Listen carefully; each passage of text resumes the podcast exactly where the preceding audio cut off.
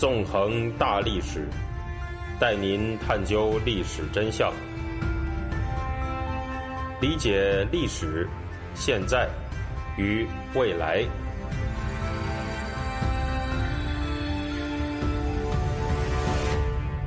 大家好，欢迎大家收听《纵横大历史》，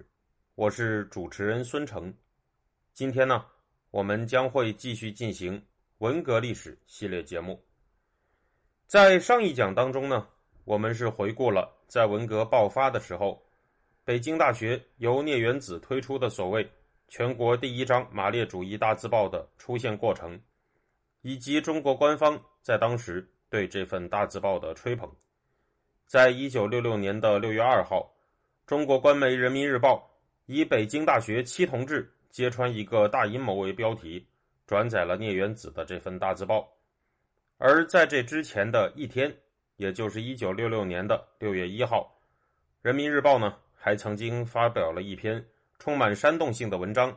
名叫《横扫一切，牛鬼蛇神》。这篇文章里啊，谈到了一个观念，叫做“革命的根本问题就是政权问题”，表示呢，有了政权就有了一切，没有政权就丧失一切。文章表示说。尽管所谓剥削阶级的枪杆子、印把子被人民夺走了，但是呢，他们脑袋里的反动思想还存在着。文章里啊是这样做出了下一段论述，说道：剥削阶级统治了劳动人民几千年，他们垄断了由劳动人民创造的文化，反过来用以欺骗、愚弄、麻醉劳动人民，巩固他们的反动政权。几千年来，他们的思想是统治的思想，在社会上不能不有广泛的影响。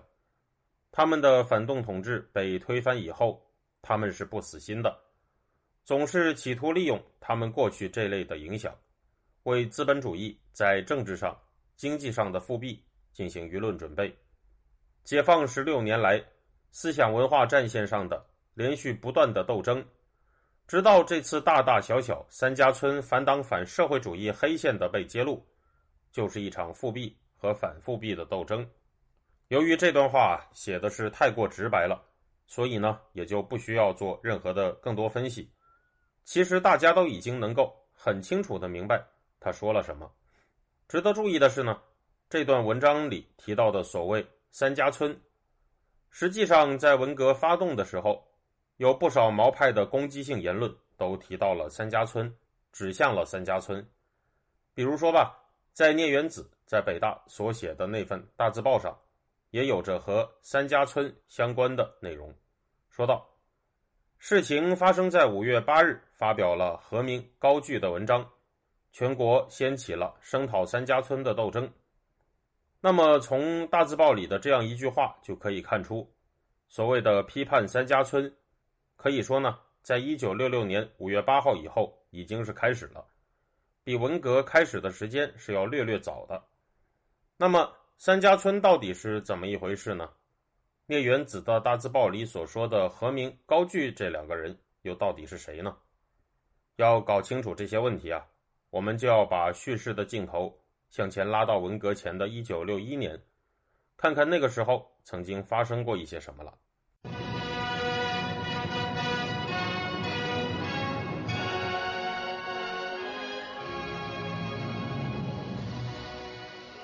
早在一九六一年九月的时候，中共北京市委的机关刊物《前线》杂志，曾经出于丰富刊物内容、活跃气氛和提高质量的考虑，开辟了一个名叫《三家村札记》的专栏。这个专栏上的文章呢，每星期登一篇，每篇有一千字左右，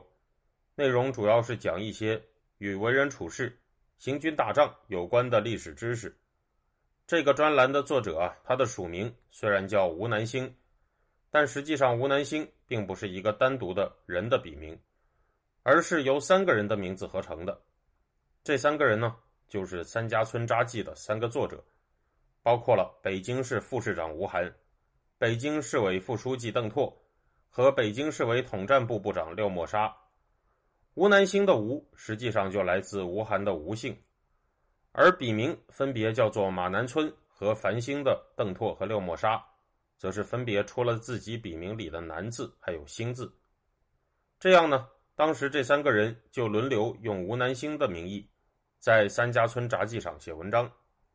在文革前夜，随着毛泽东选择从文化界打开突破口，吴晗因为海瑞罢官问题，成为了首当其冲的政治攻击目标。以及以彭真为首的北京市领导班子，变成了毛泽东的既定清洗目标。邓拓和廖沫沙这两个人呢，也就跟吴晗一起，成为了被打倒的对象。在这样的情况下，吴晗、邓拓还有廖沫沙写过很多年的《三家村札记》，也就变成了欲加之罪、何患无辞的目标。接下来呢，只需要几个深闻周纳的毛派笔杆子，在《三家村札记》里面。找一找所谓的反革命内容，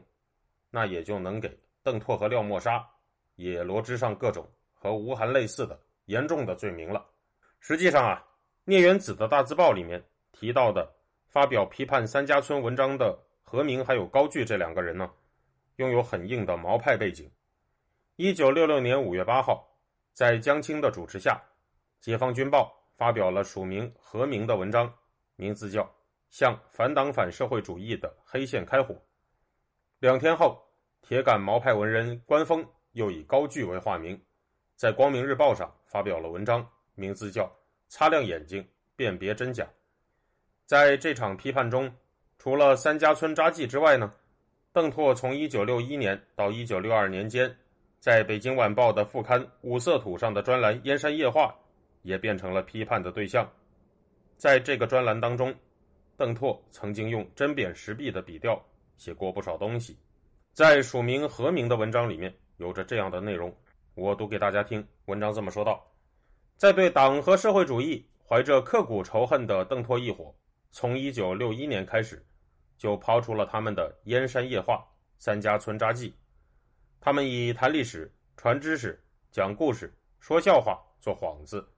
借古讽今，指桑骂槐，含沙射影。旁敲侧击，对我们伟大的党进行了全面的恶毒的攻击，辱骂我们的党狂热发高烧，说伟大的空话，害了健忘症。恶毒的攻击总路线大跃进是吹牛皮，想入非非，用空想代替了现实，把一个鸡蛋的家当全部毁掉了，在事实面前碰得头破血流，竭力为罢了官的右倾机会主义分子。鸣冤叫屈，吹捧他们的反党骨相和叛逆性格，鼓励他们东山再起，诽谤无产阶级专政，极力煽动对社会主义制度的不满情绪，宣扬腐朽没落的封建道德和资产阶级思想，为资本主义复辟鸣锣开道。邓拓甚至狂妄的叫嚷，要我们党赶快下台休息，什么话都不要说，什么事都不要做。一切听从他们的指导，由他们来专我们的政。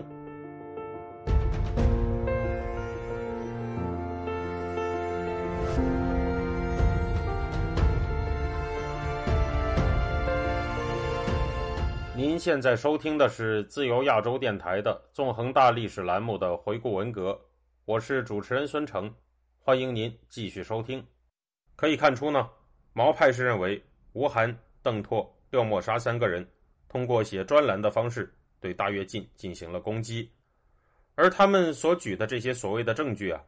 则来自《燕山夜话》和《三家村札记》中一些很容易使人产生联想，进而罗织罪名的文章。比如说呢，在《三家村札记》中曾经有一篇文章叫做《专治健忘症》，是由邓拓撰写的。文章里呢有内容是这样说道，我读给大家听。这个文章说啊。世上有病的人很多，所患的病症更是千奇百怪，无所不有。其中有一种病症，名叫健忘症。谁要是得了这种病症，就很麻烦，不容易治好。得了这种病的人，往往有许多症状，比如见过的东西很快都忘了，说过的话很快也忘了，做过的事更记不得了。因此。这种人常常表现出自食其言和言而无信，甚至于使人怀疑他是否装疯卖傻、不堪信任。我们还不能估计这种病症发展到最严重的时候会变成什么样子，大概总不外乎发疯或者变傻这两个结果。这种病的一个起因呢，是由于所谓气脉颠倒失常，其结果不但是健忘，而且慢慢的变成喜怒无常，说话特别吃力，容易发火，最后就发展为疯狂。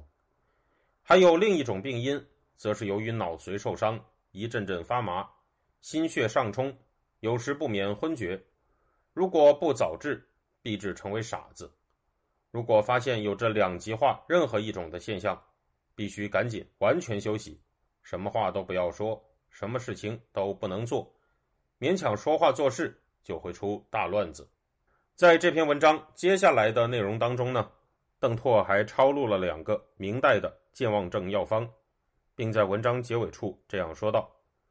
这两个药方对于健忘病者是否完全适用，需要请高明的医师指导，病家不要自己做决定，尤其是健忘病者本人，切不要乱加干涉。那么总的来看呢，邓拓的这篇文章啊，像是一篇医学健康知识的普及短文。不过结合这篇文章发表的时间，那也就是一九六零年代的上半叶。那就也能让人感觉到啊，这篇文章似乎是在另有所指，在隐晦的批评毛泽东在大跃进当中的所作所为。邓拓在《燕山夜话》专栏里面呢，还写过一篇名叫《一个鸡蛋的家当》的文章，里面有这样的内容。邓拓说呢，我们平常说某人有了家当，就是承认他有许多家财，却不会相信一个鸡蛋能算得了什么家当。然而。庄子早就讲过有见软求富的人，因此呢，我们对于一个鸡蛋的家当，也不应该小看它。接下来，邓拓文章中间呢，讲了一个明代小说里的故事。这个故事是说呀，有一个贫穷的人曾经捡到了一个鸡蛋，计划通过这个鸡蛋不断的积累财富，用十年的时间为他自己还有他的太太置办家当。但是呢，由于这个人陷入了空想。对他的太太表示，他还准备娶一个小老婆。他愤怒的太太啊，就把鸡蛋给打碎了。在讲完了这个故事以后呢，邓拓他是这么说的：“他说，你看这个故事不是可以说明许多问题吗？这个财迷也知道，家当的积累是需要不少时间的，因此他同老婆计算要有十年才能挣到这份家当，这似乎也合于情理。但是他的计划。”简直没有任何可靠的根据，而完全是出于一种假设，每一个步骤都以前一个假设的结果为前提。对于十年以后的事情，他统统用空想代替了现实，充分显出了财迷的本色。历来只有真正老实的劳动者，才懂得劳动产生财富的道理，才能够摒除一切想入非非的发财思想。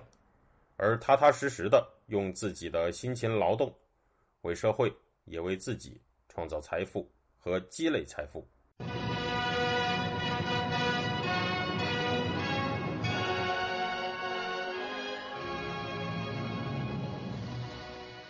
客观的来说呢，邓拓在这里所提到的，统统用空想代替了现实，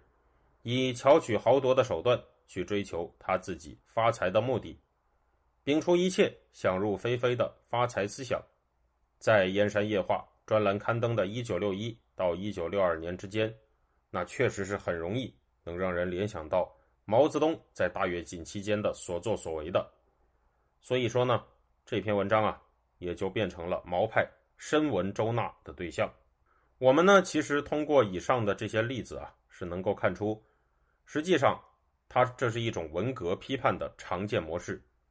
也就是通过被攻击对象的一些只言片语，还有文章，无限的进行上纲上线，还有罗织罪名，这样的一种批判形式呢，我们在之后的讲述当中啊，还会反反复复的提及到。那么感谢大家，这个星期就到这里，我们下周再见。